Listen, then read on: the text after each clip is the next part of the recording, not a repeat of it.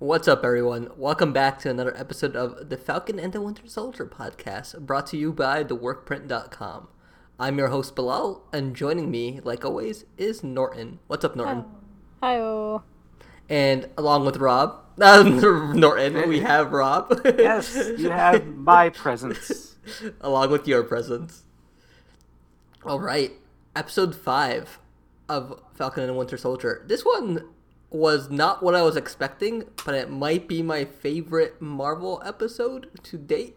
Wow. Um, Ooh, Yeah. high praise. What are your thoughts?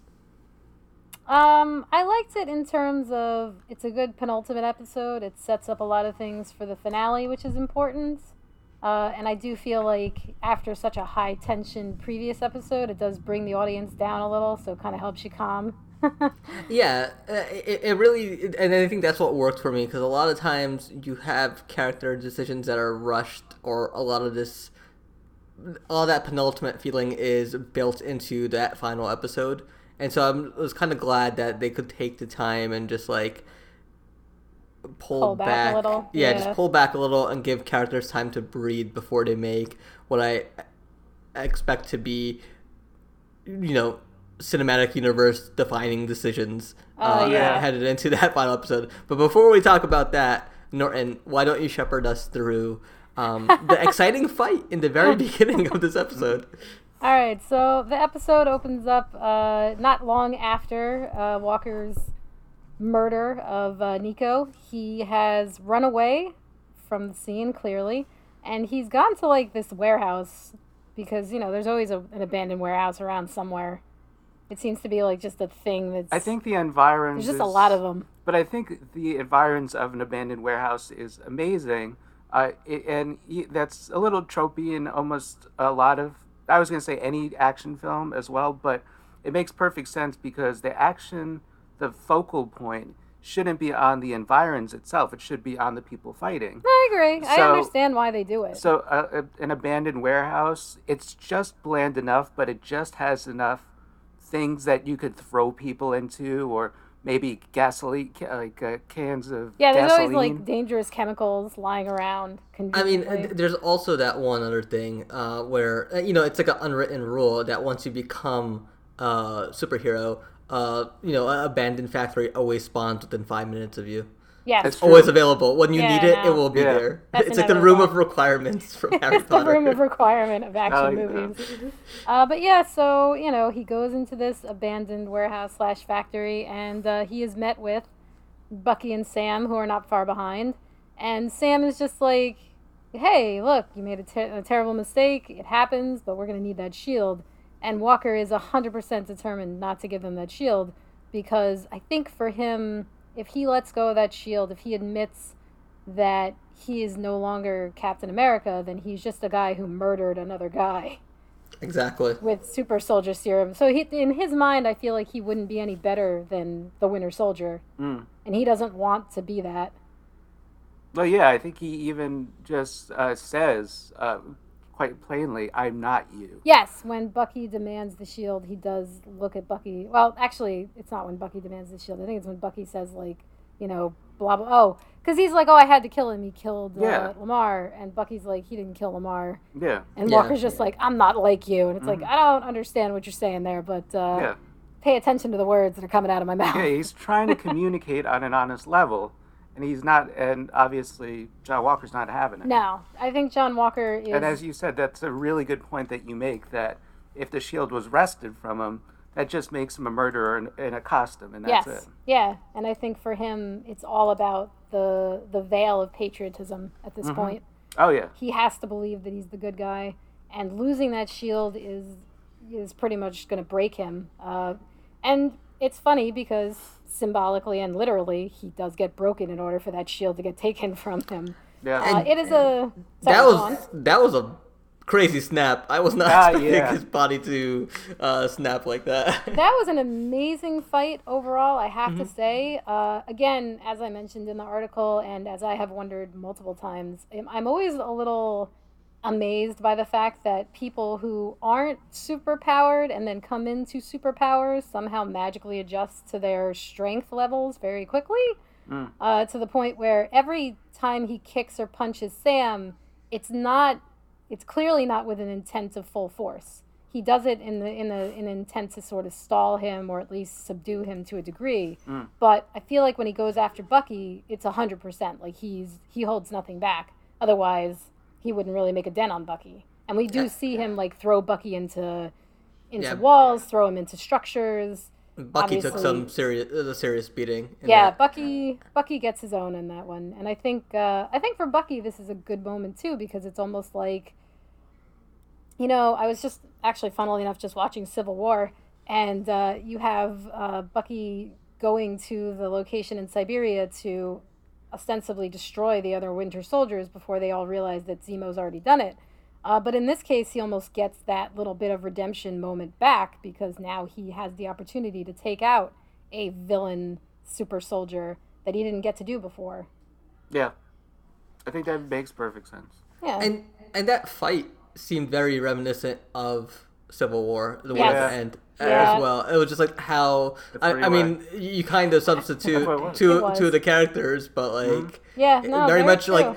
But like Sam is in a mechanical outfit, much Yeah. like Iron Man, and you know Yeah. Cap is Cap, and Bucky is Bucky. But No, like you're right. it's it, it it's and it, it's pretty amazing because like Sam is not on an even even playing field, and it wasn't until this actual fight that I actually appreciated his character a lot more because what he has to do in close quarter combats with those wings and how he uh, utilizes them to fly around for the boost, the, the angle measurement, defense, offense.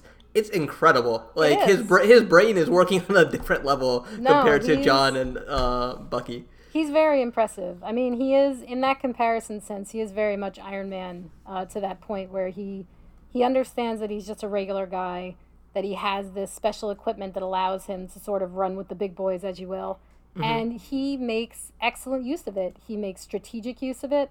Uh, you know, he knows that he's not as strong as Walker. He's not as strong as Bucky, but he can do it strategically.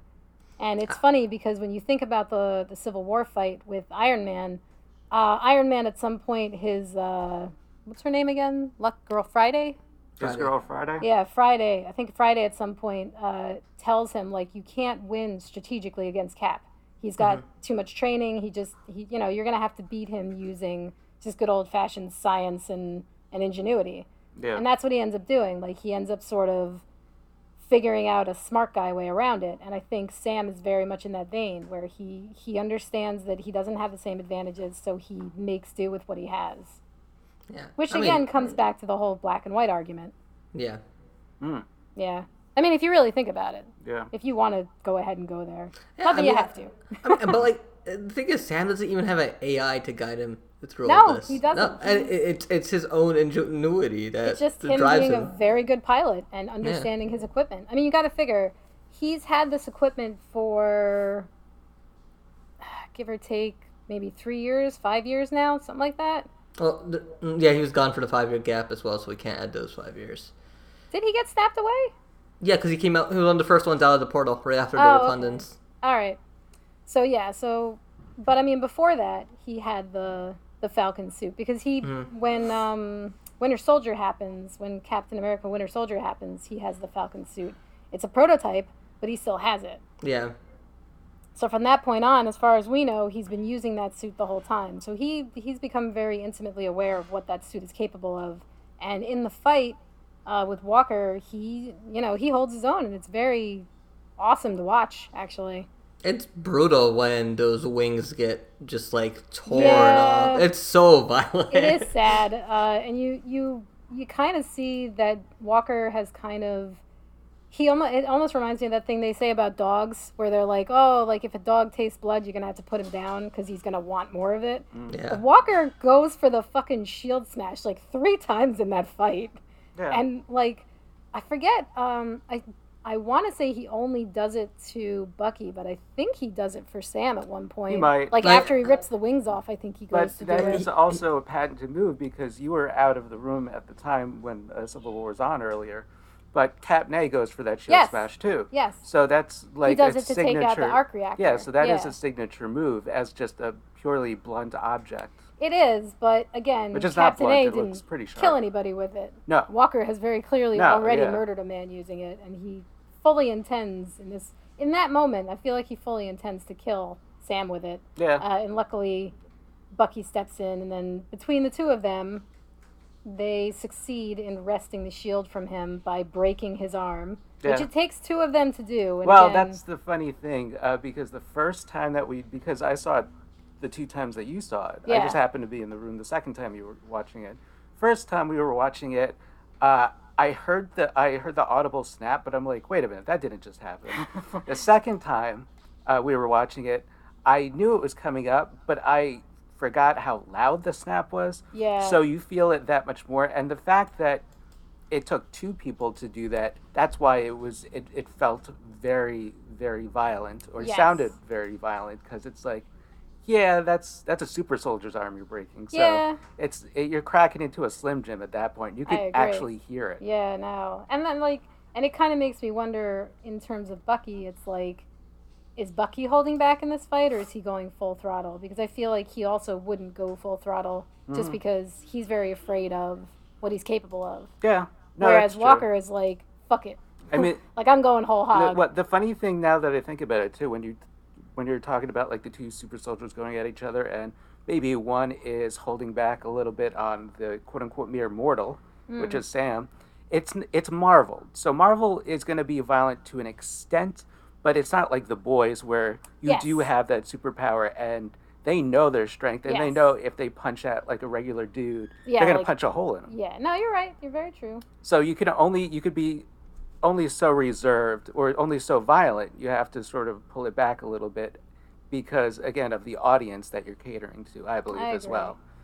But after that awesome, amazing fight, uh, we get, I believe. Oh, so the other part that happens in the fight that's more significant is uh, after they break his arm and they take the shield from him.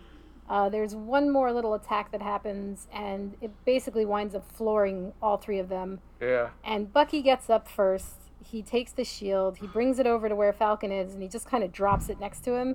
And he gives him this, like, un just remarkably shady look, like just you know, like a I hope you're happy type look, or Yeah. I told you so look. And then just fucking leaves. Yeah. Doesn't Yeah. even help Sam up or anything. No, he's definitely throwing smoke at him, but Like- this whole episode he kind of I this Throw is the smoke part at I him. don't get about Bucky because the first half of the episode he is extremely taciturn. He's very sour. He doesn't. He's not really talking to Sam. He throws the shield at him. He leaves. With later on when Sam and Torres, uh, or like Torres meets up with Sam in the wherever the fuck they are, uh, Bucky is seen like you know leaving. He's just he just walks away. He doesn't say hello to anybody. He just walks off. And Sam's like, oh, I guess you're gonna go take Zemo.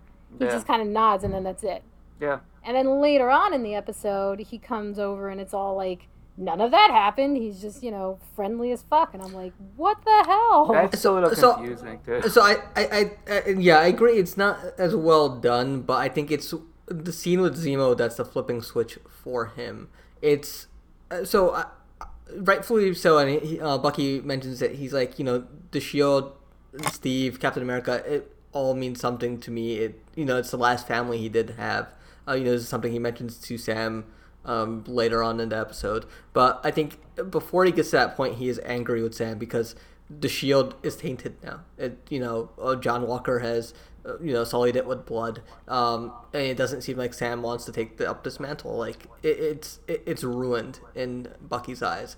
And you know, for Bucky to hit that road to redemption, first he needs to deal with Zemo. And I think being able to pull that trigger on Zemo, even though there was no bullets in that gun, was at least a step forward for him to uh, kind of just like start moving past some of his past trauma and trying to figure out who he was. It might not be conveyed the best of ways, but I think for me that's that's how I took all that to be that you know he's letting what defined him in the past slowly go away. You know he, he's he's working his way through it, and eventually you know you know, I, I think he's able to then, in his eyes, forgive Sam, or at least go back to Sam to try and make you know look for some sort of reconciliation um, after that fight. Yeah. I do like the fact, and I always thought, because I've seen this move done in a few other instances, like movie or TV wise. I love the move, the power play, if you will, of I just pulled the trigger. There's no bullets in the gun, just to show you, you know what? I have no fear of pulling that trigger. I'm not going to kill you. I'll let the Wakandans take you, but I have the ability to pull that trigger and keep it filled with ammunition if I really wanted to. I think that's like a nice power play move of like, look what I can do. I was really upset um, that you know when we do get to Sokovia and uh, Baron Zemo is waiting for Bucky there to basically say you Yeah. need to kill all these super sol- soldiers, like finish what I started. Um, That like I was like, oh no, are they really just gonna off Zemo here? Uh, Is Marvel just gonna waste another great villain that they've set up? And then, and then I think in Zemo's eyes, he probably wishes they did because being Mhm. taken away by the uh, Wakandans is probably a fate worse Yeah. than death. Yep. Yeah, I mean, you got to remember, and again, we just watched this, funnily enough. But yeah, in Civil War, he's perfectly happy to kill himself. Mm. He doesn't have a family anymore. He doesn't really have anything to go back to. Him rotting in prison is probably just, you know, the worst thing he can possibly think of. And the fact that Sam and Bucky just happen to come knocking on his cell gives him a bit of a relief. It gives him some freedom. He gets to play the good guy, as it were. And then, you know, I, I do think that it was, to me, disappointingly anticlimactic to just go to Sokovia and he's just standing there in front of the Moore Memorial, which he mentioned earlier. Mm. And Bucky just kind of shows up and he's like, Yeah, I'm not going to kill you. And Bucky's like, Whoop de fuckity do. Here's a gun pointed at your face. And Zemo's just kind of like, Yes, please. Like, he even nods. He's like, Yes, please pull the trigger Yeah. like I'm happy to die. And then of course, you know, we get the whole the living aren't done with you yet Mhm. equivalent of the Wakandans coming and taking him away. And uh, you know, Bucky's sort of persona non grata in Wakanda for now.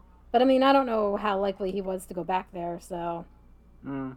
like we don't really know where he's been You mean- after he leaves Wakanda. yeah, his journey, Like, yeah, because continuation. he gets fixed.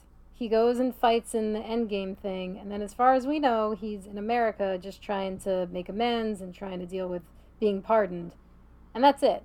So we don't know if he ever actually had any plans to go back to Wakanda once his, uh, I guess, parole or whatever the hell it was would be considered is up. Uh, do you think that's really that's important in the grand scheme of things, though, to know where he's been, like in that middle period? I mean, I think it's helpful only because you have to understand how ingratiated he has become with the Wakandans, especially to the point where he's able to ask them for a favor. Mm. To the point where he asked them to make Sam new wings. I, That- I, that hon- makes- honestly, that favor uh, in my eyes was going to be, hey, Hello, can I you get a still ride there? out of here? How did I get here in the first place? I don't have military backing. I am a civilian, so how did I get from Europe to Sokovia on foot so quickly? Oh yeah, you, the traveling in this show is ridiculous. Like, Oh, isn't yeah. he a wanted man in so many places? Like, yeah, okay, he got pardoned, but he got pardoned in America. I don't know if he got pardoned in other places, and then he just shows up in Sokovia out of nowhere. Uh, yeah, I, I was just laughing. I was like, I was like, but how did he get there? He just he just left um, Bucky in that GRC uh, building, and now he's here. Yeah. You know what? He might be. I, I would liken him like because as you as you just said, uh, he's a wanted man in various parts of the world. He may be pardoned by one country. I if he if he's really that badass of a character, I would liken him to like Raymond Reddington, where everybody knows Reddington's really dangerous. He's public enemy number one, but he can get way like all over the place. No, that's true. I mean, I'm, I'm pretty sure Bucky's So- established uh, his own weird underground world. Yeah. So it might be one of those things where like you don't have to see it, it's just a behind the curtain type thing. Yeah. But he can find his passage if he really needs to. So we get the scene with uh, Bucky and Zemo, where obviously Bucky chooses not to kill Zemo, and Zemo chooses not to kill Bucky. Kind of a hilarious stalemate. Mm. And then he hands them over to the Wakandans, and the Wakandans, of course, are like, "You might want to stay away from Wakanda for a little while." And he's like, "Yeah, that's fine, but also I need a favor." And then we cut to Sam, who has gone to Baltimore. Uh, Wait, but before we get to Baltimore, I think there's that scene with Torres where Torres is like, "These wings are done." Oh, Like, yeah, so there's, no repairing these wings. Yeah, uh, Torres is extremely uh, curious about what happened to the wings. Uh, he sees the destruction that happened to them. He clearly knows something very bad uh, has gone down. And let's not forget the fact that, as far as Torres knows, Bucky is being very sort of standoffish to Sam. He kind of leaves in a bit of a huff. So perhaps Torres is thinking that Bucky's the one who destroyed the wings because Sam doesn't answer him to any degree. Sam doesn't give away that John Walker is the one who destroyed the wings. He doesn't give away the fact that him and John Walker and Bucky got into it. I mean, I'm going to assume that after Bucky left, Sam picked up Walker and brought him in for arresting know, to be arrested. I mean, I don't know how any of that works. They don't really cover that part, uh, but we do see Walker uh, being brought to justice, as it were, uh, or to a degree, at the very least. And uh, at this point, Sam also has the shield, uh, and it never went to the U.S. government. Yes, Sam has the shield. He takes it with him, and uh, the funny part is that you go from this scene to the scene with uh, Bucky and Zemo, and then when Bucky asks the Wakandans for a favor, you cut to Baltimore, and so it's kind of, for a second, you're thinking to yourself like, did Bucky get asked to be dropped off in Baltimore for some reason? Possibly. Like that was my yeah. my idea was that he was asking for like a ride home because Mm. like I said or like we brought up, it's a little odd that he's been able to travel internationally just willy nilly. Uh, but I guess they take him back to Wakanda to make the wings and then bring him to Louisiana. It's possible. They don't exactly. They're not explicit with that. In terms of like, I could see what what you're saying um, as just a viewer with the whole Baltimore thing. Like, I have to ask you a favor.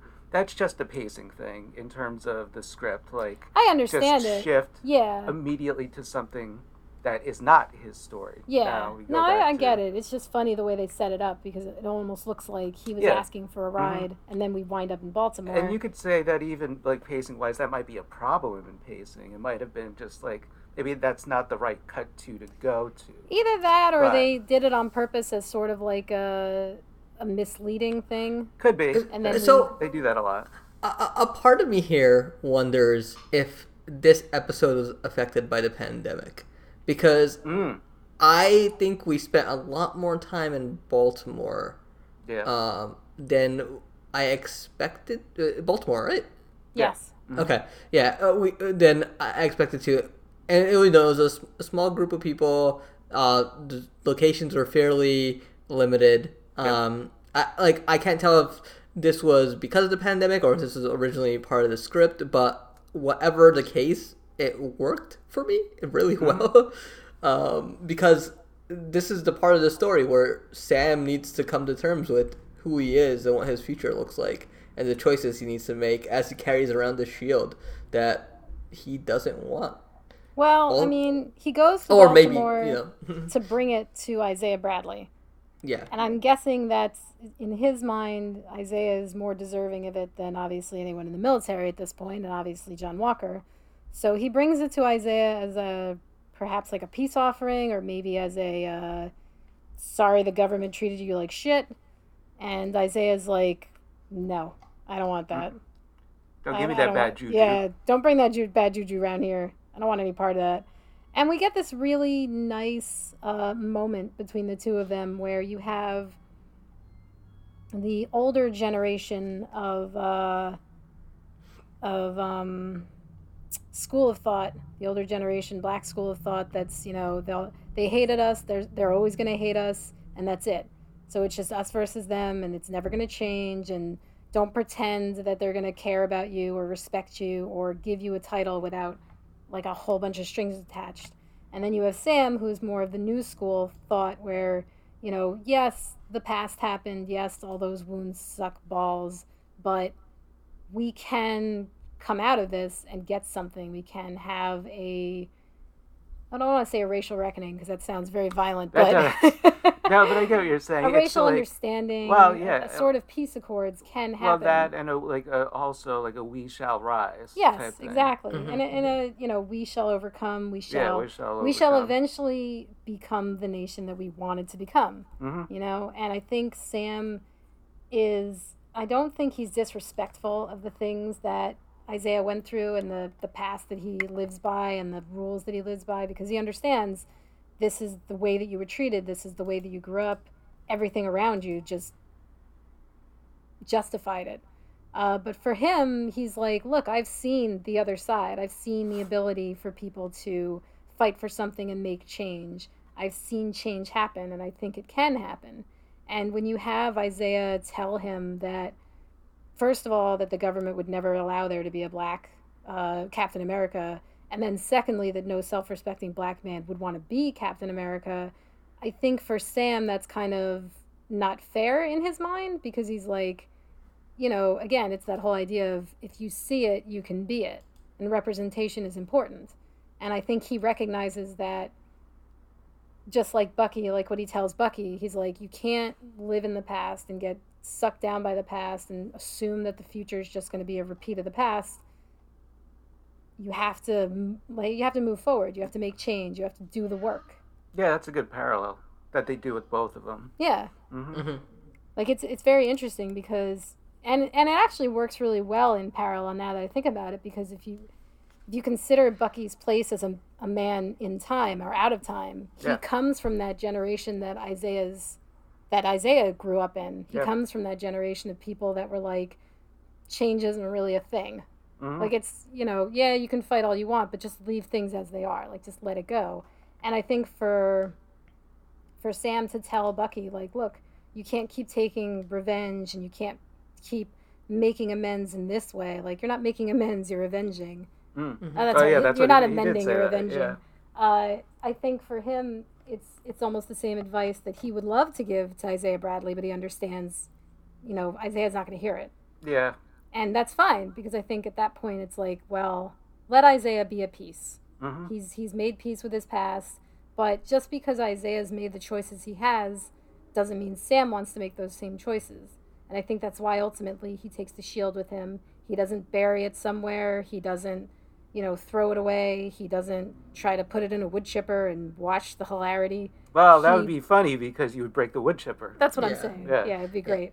But Uh, like, I, I don't blame Isaiah either because No, he spent 30 years not. being experimented on to Yeah, you know he wasn't treated he wasn't treated as a human he was No. treated in a manner to make the white man stronger because at the end of the day that's who would have gotten the super series it would have been people like John Walker Um, exactly. And, and I mean, so- you have to remember, like, this is a parallel to the That's Tuskegee Tus- experiments. Tuskegee, yeah. Yeah, and he got, you know, he got saved because a nurse put him down as dead, and he got to live his life and continues to live his life as a ghost.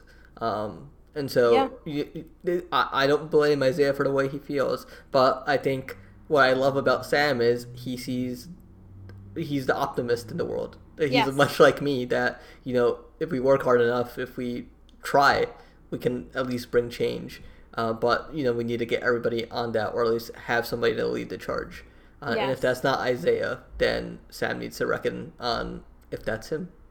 Yeah, and I think by the end of this episode, you know, after the the talk with uh, Isaiah, Sam returns home to Louisiana, where we spend a pretty good chunk of the episode. Um, and he's kind of, you know, he's a little bummed by what Isaiah said, and you can see that it sort of brings him down a little to the point where his sister doesn't tell him she can't sell the boat because the boat is shitty, and the uh, the, the Vietnamese guy, I think it was Uh, Vietnamese. yeah. Yeah. The think that's what I Vietnamese said, guy doesn't yeah. want to buy it because he's like, I'm not gonna. It would cost more to fix it. Yeah. So it's cute to kind of see her shield him from this truth just because she knows like everything that Isaiah said to him really got to him and really made him think.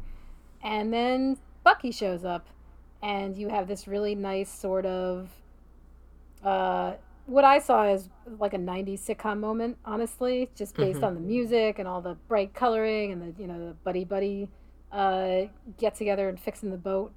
And, I think uh, I, I think we should uh, quickly just mention that the government has sidelined Sam and Bucky um, during all this. This is why they're not Oh going yeah. after So Karli. because John Yeah. Walker killed uh, an international or in, committed murder to I think a foreign national is what they say. Uh, so we see John Walker go into. Um, it's not really a trial per se. It's it's more of like a hearing uh, for his crimes. But basically, Torres points out that because this has happened, because Captain America has killed a foreign national, shit is pretty locked down tight, and the government is taking point on this. So Sam and Bucky are basically their their hands are tied. So they can't do anything right now, uh, which is why again Bucky leaves for to take care of Zemo. Sam winds up going back home. Uh, so that's why they kind of have this downtime. And I guess we could take a little bit of a minute to talk about Walker's whole storyline that happens where he goes to the hearing and they basically tell him, like, look, you're not going to get court martialed, which is amazing, but I guess Yeah. not that surprising, all things considered. Uh, but you're not going to get court martialed. You are going to get stripped of your rank. You're going to get stripped of your name. You're going to get stripped of your title. And you don't get any military benefits when you retire. You're not allowed to, like, say that you did any of the things you did. And that's it. You're just basically a, nor- a normal citizen. You get to live a Um, life no, with the whole world knowing that you committed this murder as Captain America, uh, and we're not going to help you, so figure it out. Yeah. Yeah. I mean, he kind of gets in private what Isaiah Bradley got in public. So he gets disavowed by the uh, by the military and basically left to his own devices. And he's very pissed about this. And again, as I mentioned in the article, this is another one of those instances where I feel like since he is this person that's emotionally on the edge, it surprises me that he doesn't just break that podium in half. Uh, but he leaves. He, he, he manages not to uh, destroy everything. He goes, and then him and his wife are kind of in the hallway thinking about what to do next when uh, Julia Louis Dreyfus shows up as Valentina. Sorry, Contessa, Contessa. Valentina Allegra de Fontaine. Allegra de Fontaine. There we go. Her Yeah. long ass name. Mm. Uh, and we are left to wonder who the fuck this lady is. Uh, I haven't read the comics, so I don't know if she's in there. I'm going to assume she is. Uh, but right now, the show is kind of hinting that she might be the power broker if it's not actually Sharon Carter, which we'll discuss in a minute. So Uh, this is uh, so this is actually really interesting. Um, I went ahead and googled um, the character's name, uh, Contessa Valentina Allegra de Fontaine, um, after the episode, and it turns out there's a Variety article that kind of breaks this down even further. Uh, Julia Louis Dreyfus's character was originally slated to appear in Black Widow. Ah. She's Ah. also known as um, Madam Hydra at times Oh, wow. during um, during the comic books, but there's been multiple women known as Madam Hydra uh, as well. But uh, she might be putting together a team known as the Thunderbolts, like an evil, uh, evil Avengers? villain Avengers type group. Okay. So um, her. Uh, this is not going to be the last time we see her. Um, we'll probably see her next month in Black Widow, uh, as was originally stated, and then we'll probably see her popping up in a different places. She might be the evil female equivalent of Nick Fury. Nick Fury. I was just about to say that makes Yeah. perfect sense. Oh, okay. So now we know she's not the power broker, which means Yeah. it's probably Sharon Carter. And Marvel has always had this forethought in uh, because I don't know if it was this episode or if it was something else that Norton and I were watching recently, and we saw um, uh, the guy from Fresh Off the Boat. He was in something else we recently saw. Oh, Maybe it Randall was this? Park? Randall Randall Park. Park. Yeah. He was in uh, Ant Man 2. But it was That's something we that we recently watching. saw. Maybe it was the last episode that we were watching. But you're like, you know what? I didn't realize he was in here, and we were oh, no. We were watching Aquaman. Aquaman. Okay, that's what it was. But it, it didn't matter anyway because that's not Marvel. yeah, that's DC. Uh, but it's one of those things where Marvel has, especially um, seeing as though with the Avengers, they really started to get the ball rolling. Uh, you know what? We're gonna sort of put an intimation of something. We're gonna put like a little hint, a tinge of something, either in an after the credit scene or somewhere along the movie. It just as the movie goes on, and then some movies down the line, you either see that character, that character is made mention of, or something even more massive happens with that. And that's what I like about the Marvel movies. They're really willing to go that extra mile to give you something that might be in the next movie or the next TV series. Yeah, and actually, funnily enough, uh, a little later in this episode, we see somebody who was set up way back in uh, Winter Soldier. Which was whom? The French dude Oh, the French. Yeah. who actually shows up at the beginning of this series. Yeah. Okay. I yeah, believe yeah. that's him. Yeah, that's the one that um, Sam kicks out of the plane. Yes, Mhm. who we all thought was dead, but apparently he's not. I told you. I told you he's gonna keep popping back up. You know, I've never heard of this dude, and it's uh, I was He's- watching it with um, my other friend, and he was like, "Oh, it's the guy from uh, Winter Soldier," and I was like, "What do you mean the guy from Winter Soldier?" He's like, "That was the guy that with the boat that like uh, Captain A takes down in the beginning of Winter Soldier," and I was like, "Okay," and then I looked it up, and I'm like, "Oh yeah, it is. He's from both." He's it's it's I think my favorite. I don't want to say it's gag, but reoccurring character uh, because he's such a uh, low level like street villain that just keeps popping up while these big villains just don't stand a chance. Yeah, that is kind of interesting how like the little guy slips through, but I mean, technically, that's pretty you know true to life. Yeah, The government usually lets the little guy go so he can Yeah. get to the big guys. So Yeah, it because makes they're sense. like they're small fries. We don't need yeah, 'em. they don't mind. They always get a plea deal. They get out. Yeah. And blah blah blah. They're fine. Uh, but anyway, so once Sam goes back to Louisiana, he you know starts to help his sister with the boat. He realizes that you know his sister's like, we need to fix the boat, but we're not gonna have enough money to do it. And he kind of realizes that his family has been helping everyone in the neighborhood out for years, and he kind of wants to call back some of those favors. And it's this really nice moment of community, uh, which I think is the biggest reason that Sam is the way he is. Because I think he recognizes the importance of a social system, the importance of a community at your back. And I think that's why he's so optimistic about the future as compared to, say, again, Isaiah Bradley, who, you know, everyone that he knew and loved died or was taken from him or was denied he was denied uh, access to them to the point where it became too late. And i think he kind of became bitter because the old school method is to divide and conquer. And i think they succeeded when it came to isaiah bradley. But with sam he's like no we're part of a community. We lean on each other. That's the whole point. point and you know you see it with the boat that they all come and they help bring in parts and they help you know bring supplies and things to fix the boat so that they don't have to buy them Yeah. they're free and then we see bucky show up and he's Yeah. also helping with the boat I think uh, your favorite um, thing. It's not really. it's not really a runner. It just only happens a few it times. It happens like two or three times two or three times. But it's one of those things where Bucky kind of. It looks like he's a slightly flirting with. he's definitely flirting with sam's sister but like your whole thing and now. it's amazing Your whole thing is: is he doing that to piss Sam off, yeah i can't or tell is he doing that because he genuinely has an interest in his yeah sister? i honestly like i mean i yeah i generally i feel like it's spl- it's a split could the like, difference a type little bit of situation like I feel yeah i B. feel like it's a little bit of both because i mean you got to figure he spent a lot of time in wakanda yeah, You yeah, know? yeah. No, he spent a lot of time with the Dora Milaje. He's Yeah. used to being around Yeah, that's true. hot, sexy black ladies. The funny so he thing might have a new type. is like with the will they won't they with uh and I mean this on a truly platonic level of Sam and um and Bucky it's one of those things for longest time at, at least since the first episode or when they really started to come together uh, I thought they were friends but now it's kind of like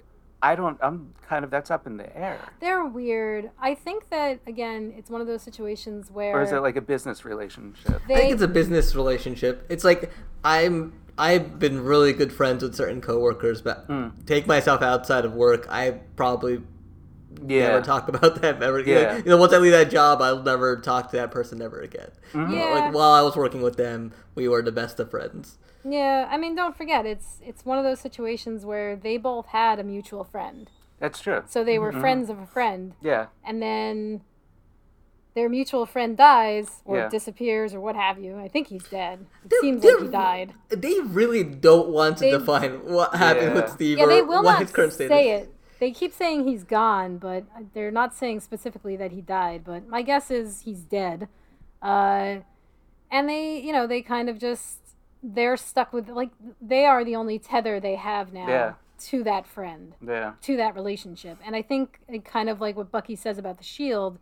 The shield to Bucky is the last piece of family he has left yeah from Captain A. Mhm. And in a weird way, Sam would then become in that Yeah. like that vein by well. proxy, by proxy, like yeah. Like Sam a- is now another- the new sort of tether, Yeah. but it's not as easy as saying that Sam is family. Yeah. Although I do think it would be funny if, even if he doesn't get with the sister or anything, if they do kind of settle on a weird familial relationship. Mm-hmm. Because if you think about it, you, like most people, I should say, are, they have that thing with family where it's like, you love your family, you, you're there for your family, but you don't always like your family. Oh yeah. You don't always want to spend time with can't them. choose your family. Yeah, you can't choose your family. So I think in this case they have almost that brother-like bond Yeah. because it's like they're they don't necessarily want to be friends. They're very clear about this, Yeah. but they are also they also have this connection hmm between the two of them. Yeah. So I think by the end of the episode they're they're still refusing that mantle of friendship, which Mhm. I find depressing, but whatever. Yeah. But I do think if he ultimately was to get with Sarah and then become a brother-in-law, Yeah. that would be perfect. I mean, that would be interesting. Because I mean, like then you're tied, yeah. even though you kind of don't want to be, but you Yeah. kind of do want to be. Yeah. I mean, it would be interesting to think too that, as you said, we were in his own words, Bucky said the last, and the language is very specific. The last, uh, that shield was like the last part of my family that I've had. Now, what if he thought of, he's still separating uh, Sam, but he, because you notice throughout the series, he brings up the shield and it's like Captain A, like you should take on the shield. Why don't you take on the shield? What if he thought Sam is like, like the arm connected to the shield, so that once Sam actually takes up the shield, it's kind of like you cut the middleman out, and now he has a new Captain America.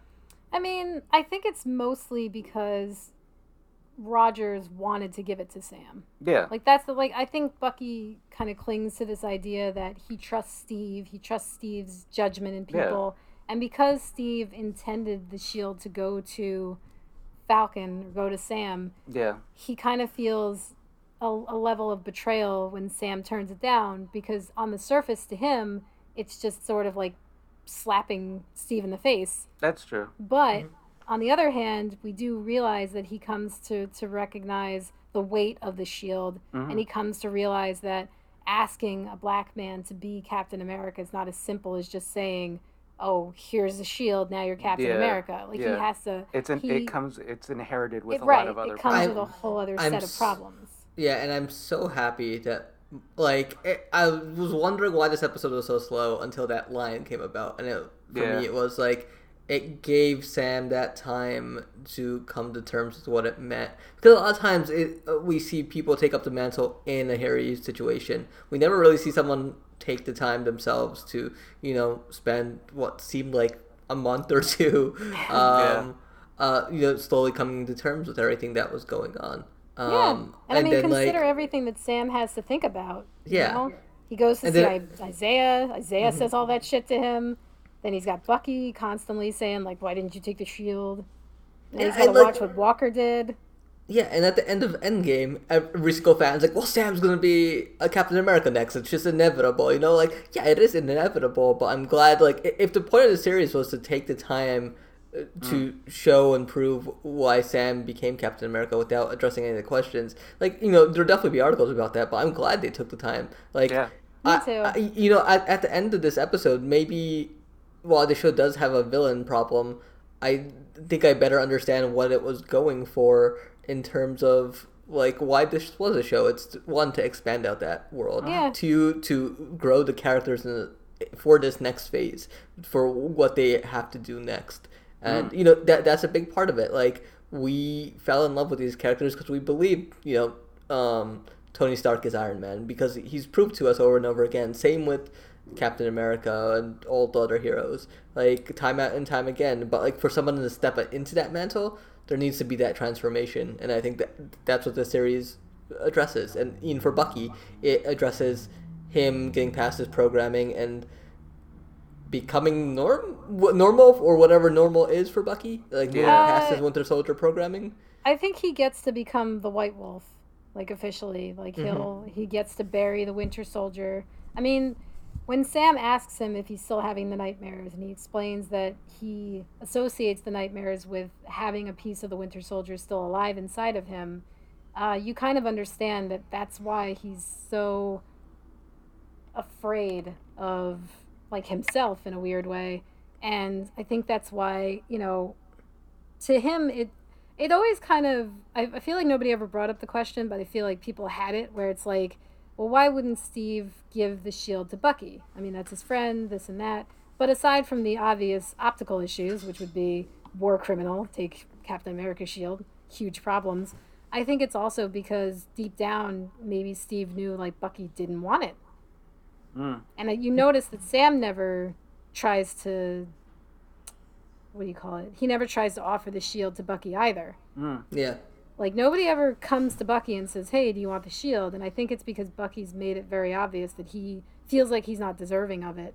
And when Sam points out that like you can't define yourself by the way that Steve saw you. Like I love that Sam says that line where he's like not everything Steve thought mattered. like Uh, yeah. Steve's opinion doesn't always matter. And Mm-hmm. I think that's an, extremely important for Bucky to hear because Bucky has and I think a lot of people in this universe in the in the MCU have created this mythology of Steve Rogers that he is this infallible icon, you know, Zemo compares uh, or Zemo uses him as like the shining example of the only super soldier that didn't get corrupted. And even uh, Nico tells Karli that, you know, she reminds him of Captain America and Steve Rogers because he was like a pure soul. But the reality is that Steve Rogers is still a person. He's still capable of making mistakes. He's still capable of of fucking up. He's still capable of saying the wrong thing. And in this case, we get to see sort of this this big blind spot he had where he gives the shield to Sam and because he doesn't have that that wherewithal to say, "Oh, you're a black guy. I should probably prepare you for this or maybe walk you into this." He's just like, "Nope, I'm 90. Here's the shield. Good luck being Captain A." And I think Sam realizes that like his intentions were great, but the man wasn't perfect. Mm. And I think that's the most like to me that's one of my favorite lines in this whole episode because Bucky basically measures himself against Steve the whole time and it's like you can't do that. You're never going to get you're never going to be yourself. You're never going to get closure if you're just constantly comparing yourself to this myth. It's like you knew Steve. like Yeah. you knew him for years. You know what he was like. Yeah. It's like, you know, stop stop drinking the Kool-Aid and just remember the man. That's true. Yeah. No, I I agree. And I think it helps that- Bucky a lot to to have Sam say that. And then and then Sam goes further and says like, "Hey, look, if you really want to fix yourself, you have to do the work." Yeah. And those are like the most important words because Mhm. I feel like a lot of people uh you know, who go through trauma, who go through addiction, who go through other things of this nature, they want to believe that it's an easy fix. They want to believe that they can just do one or two things and they'll be all right. But if you don't really dig in and you don't really dedicate yourself to it, it's not going to work. And you have Bucky as evidence. Yeah, no, it's true. Mhm. Uh, but after, like, because I do like, and this is just a really quick aside, Yeah, go just like it. a trivia type thing, more so than anything else. Uh, the one, like, during the montage where everybody fixes the boat and everything and everybody chips in, uh, it's, I don't remember the name of the song, but it is a song sampled by the Beastie Boys. I do know that for a fact. I just don't remember what the name of the song is itself that Huh. like is a sample of. But I just found that kind of interesting because I'm like, all right, I know this beat from somewhere. Then I forgot, oh, it's on Paul's Boutique, which is basically a whole smorgasbord of beats and samples anyway. So it, you would have to like really look for it. But I was like, oh, that's pretty cool. I I always love when there's an old school song and I know where the sample's from because I'm such a music freak. uh, yeah, you are. So, uh, but anyway, uh, continue. But yes, so Sam goes to Louisiana. Bucky joins him. Bucky stays for a bit to help with the boat, and Bucky brings him the special gift from Wakanda. Mm. Uh, before Bucky leaves, obviously they have that conversation about Steve and about how Bucky can really learn to recover. And again, you, you get to really see Sam's experience as a war counselor, as a, a counselor for soldiers, come into play here. Because again, he has seen people like Bucky in his experience. He knows, at least in part, what they're going through. And I, I think one of the things that works for me as well in the scene is that Sam is a man of the people. Like how many people came out for him and his family. He works so well Yeah. with them, and it's Yep. the community aspect of like Captain America that Yeah. you know it's a trait. It, it's a trait that comes with it, and I I don't think John Walker was that man. Like y- No. he No. he was chosen as America's people, but he's not part of America's people. And like Sam knows what it means. Like Sam is black. You know, it, he he need him and his family needed a bit more. They they reached out. The community helped each other out, and that's it's a different take than what Steve's Captain America is all about. And I, Yeah. you know, I think when he does take up this mantle, um, or presumably so, um, you know, they do end on that cut of him opening this. Uh, The Pulp Fiction box. Yeah. Yes, the the, the suitcase. Suitcase. and it, it's, uh, you know, like it could be wings for all we know, or I'm it pretty could sure be it's wings. Yeah, I, I, I'm almost guaranteed Re- it's wings. If you red, look at white- the pattern on the back of the box, it kind of looks Yeah. like wings anyway. does it? You think Yeah. it's like red, white, and blue wings? I don't like. That's the thing. Rob and I are kind of like curious as to which what color the wings are going to be because when they gave Bucky the arm, it's black and yellow. Mm. He's not like he doesn't have his. I mean, to be fair, his original Winter Soldier arm has like the Russian red star on it, so obviously he's not going to want that. Yeah. But they didn't give him a black and white one either, and they didn't make it solely silver. They Yeah. gave him mhm. a black and yellow Wakandan colored arm. yeah. So I'm kind of wondering if they're going to give him a black and yellow wing set or if they're going to stick to the red, white, and blue because maybe Bucky's like, make it for Captain America. Like, I yeah. He's 100% confident that Sam will now accept the mantle. I'm kind of curious because, and I don't think this is a spoiler alert because we have no idea what comes in the next episode. But, and I could speak for myself. I don't know about Norton, but I've really first found out about Falcon because there's a game that we, I guess you could say, obsessively play. Norton's more Uh, obsessed yeah, with I'm- it.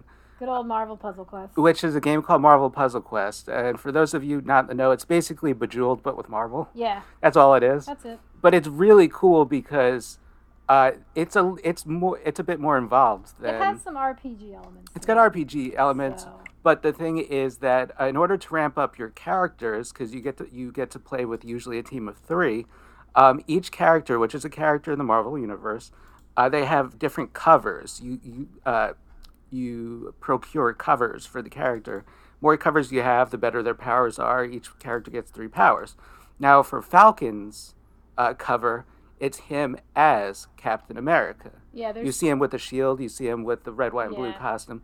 So I don't know if ultimately that's what it's going to come down to. That would be pretty cool because I like that look. I think I that's mean, a really cool look. I mean, they said in the comics that he did take on the mantle, and even Bucky's had the mantle in the comics at one point. yeah. But according to an article I read, I think Sam is the only person that Steve directly passed on Mm. the mantle to. Yeah.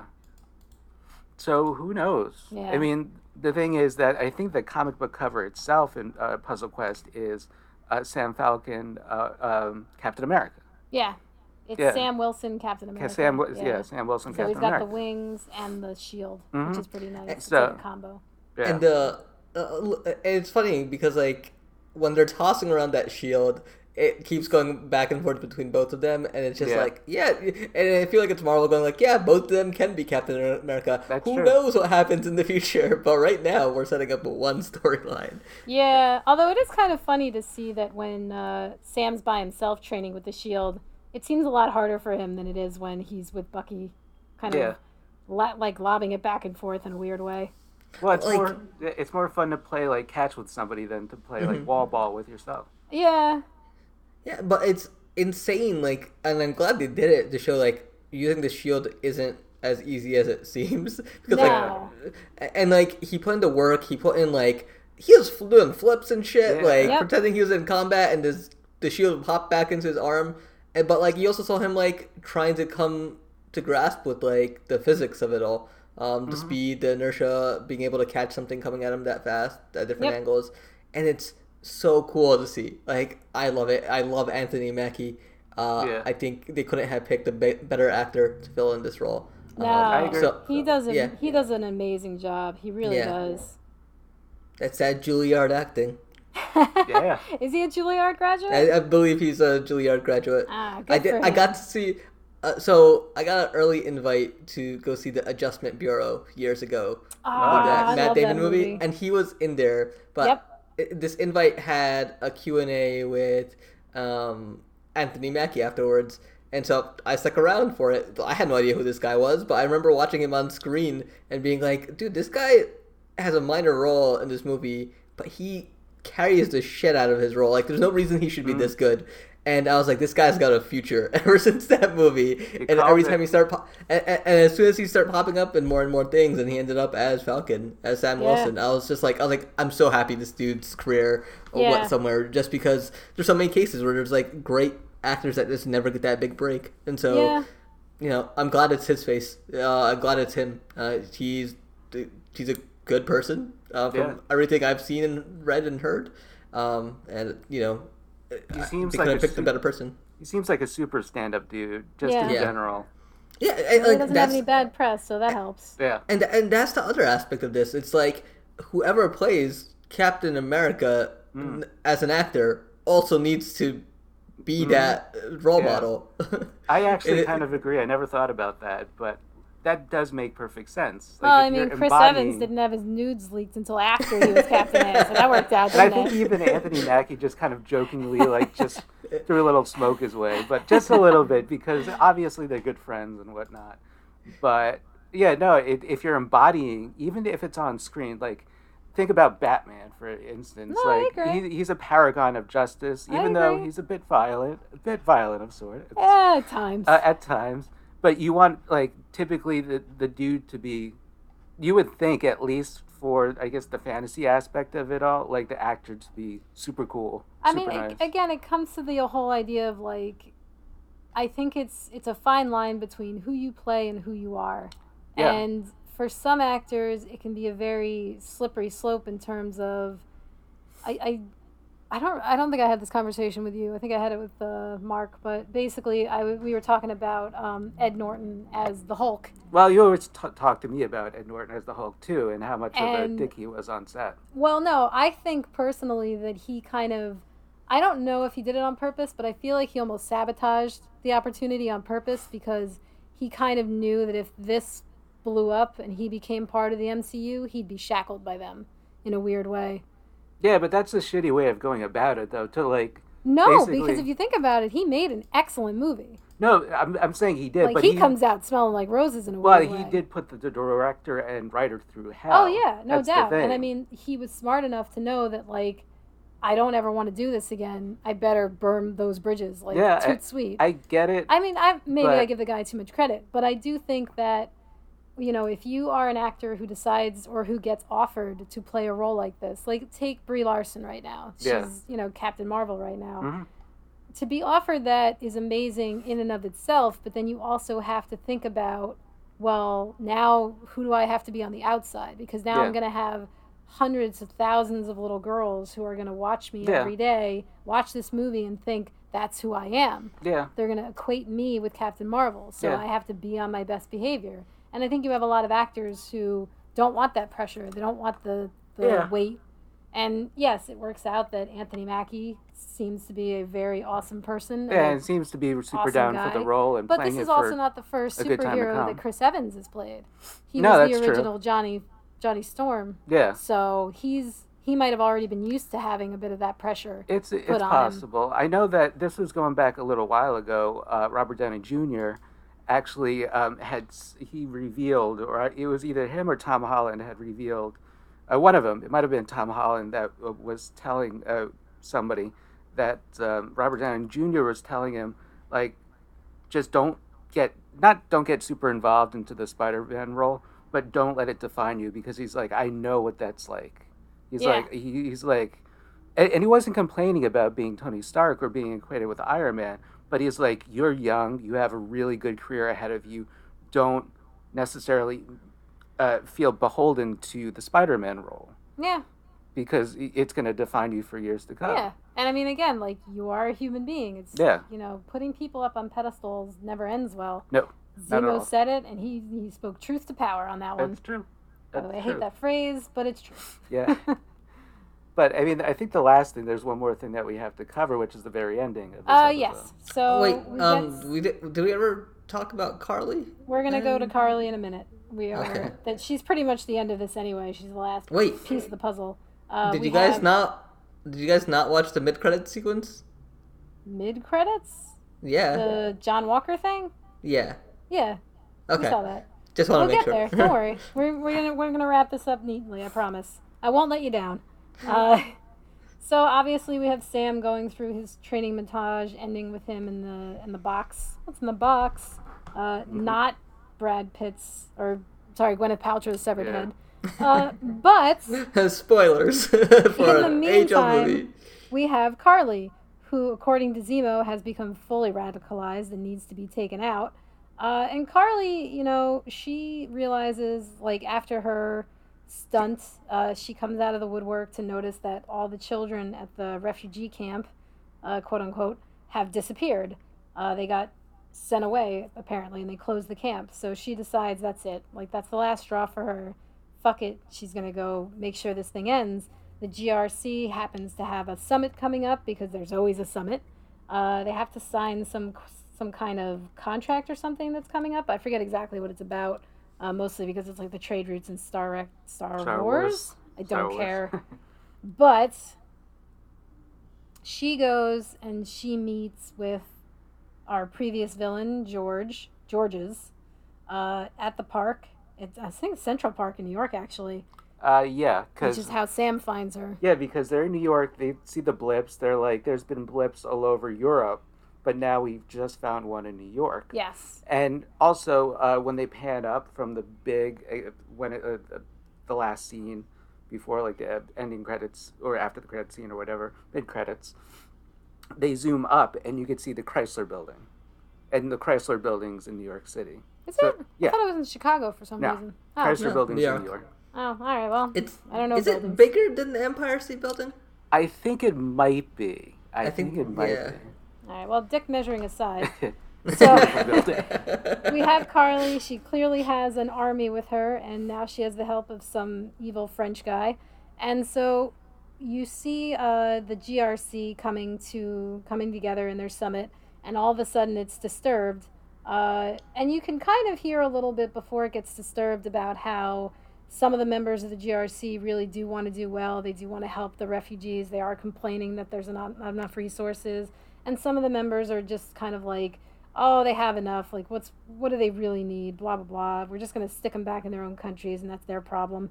And so the the last scene uh, is Karli's group basically infiltrating this meeting, and that's all we get. We don't really find out where it goes from there. And then the mid credit scene is John Walker creating his own shield. Uh, because again, he lost the official one, and obviously he's no longer Captain America. So we finally see the birth of what is, I'm going to guess, U.S. agent. Mhm. Dun dun dun. And Dun-dun-dun. I'm exce- so I'm fully expecting this finale to just go to WandaVision full action route. Yeah.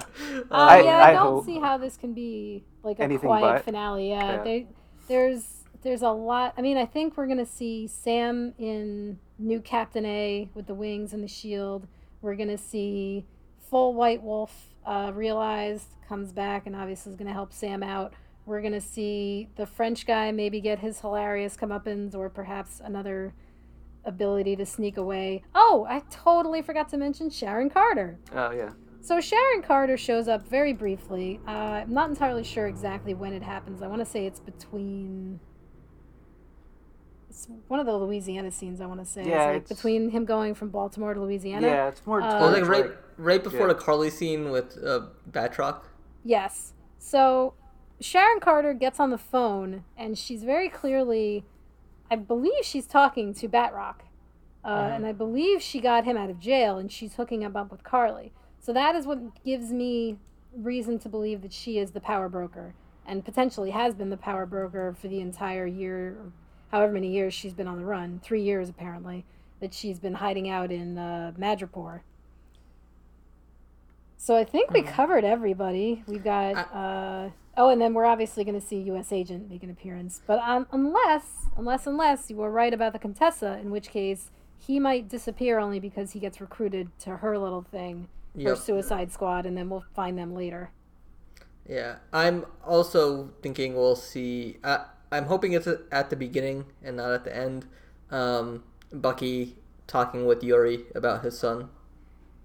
Yes, uh, yes. One of the things, one of the possible ways for Bucky to make amends is to finally give Yuri some closure on his son, and uh, I think I think it's gonna hurt, but I think it would be nice to see that that that happens because I that would be if- Bucky's step in the right direction. Yeah, I wonder if you. I doubt. Hmm. You think Yuri forgives him? Probably just giving him peace of mind, or is he just pissed at him? You know, I honestly see the scene playing out as like what we come in on is the door slamming in his face, but then Mhm. from you go into Yuri's apartment and he's kind of like he's almost happy because it's like, well, at least now I know what happened to my son, and that's like Yeah. the end of that scene. Like we know he's never going to be friends with Bucky again, but at least he has closure. Yeah, that's what we need. I feel like that's how very that scene would I- I- play out. Not that. guaranteed, but I don't see Yuri being like, "Oh, okay, you murdered my son. Well, that's cool. I'm glad you told me." Yeah. All right. Um, so I think that does it for this week's penultimate episode, and we got one more left, and I'll. I think we'll try to get an all-star cast lineup Yes. for the finale. Yes. Yeah, maybe uh, Bilal or Bassam will work out his uh, mic issues. Yeah, grab a song, maybe even grab Christian, see if he's available. Make it a big old party. All hands on Um, deck. Yes, all hands on deck. Uh, in the meantime, Rob and Norton, where can folks find you? Oh, I think he's doing the where can you? Oh, uh, Just over you work could find me again at the Workprint. I'm covering uh, within the next few days another Birdgirl uh, article, which is I'm really it's a series that's growing on me, and I have a lot to say about it. So I, I don't hope know you what's guys happened, enjoy that too. but I can't hear anybody else, so I will just wrap this up. So you guys can follow us over at the Workprint at theworkprint.com. Uh, you can find uh, you can find Norton's articles on the Falcon and Winter Soldier on the Workprint. We'll be having uh, one more episode at the later today, and from there um, we will take a probably a minor break before Loki kicks back up into gear. I'll be continuing the Marvel podcast there. Um, we'll likely aim to do a Black Widow podcast uh, once that movie drops at the end of May, and um, you know we still have the games cast going on weekly uh, with Rob, and hopefully a few more guests as the, uh, the weeks go on by. Um, you know, and as usual, follow the Workprint at the Workprint on Facebook, Twitter, uh, Instagram, YouTube, and we'll catch you guys next week. Bye.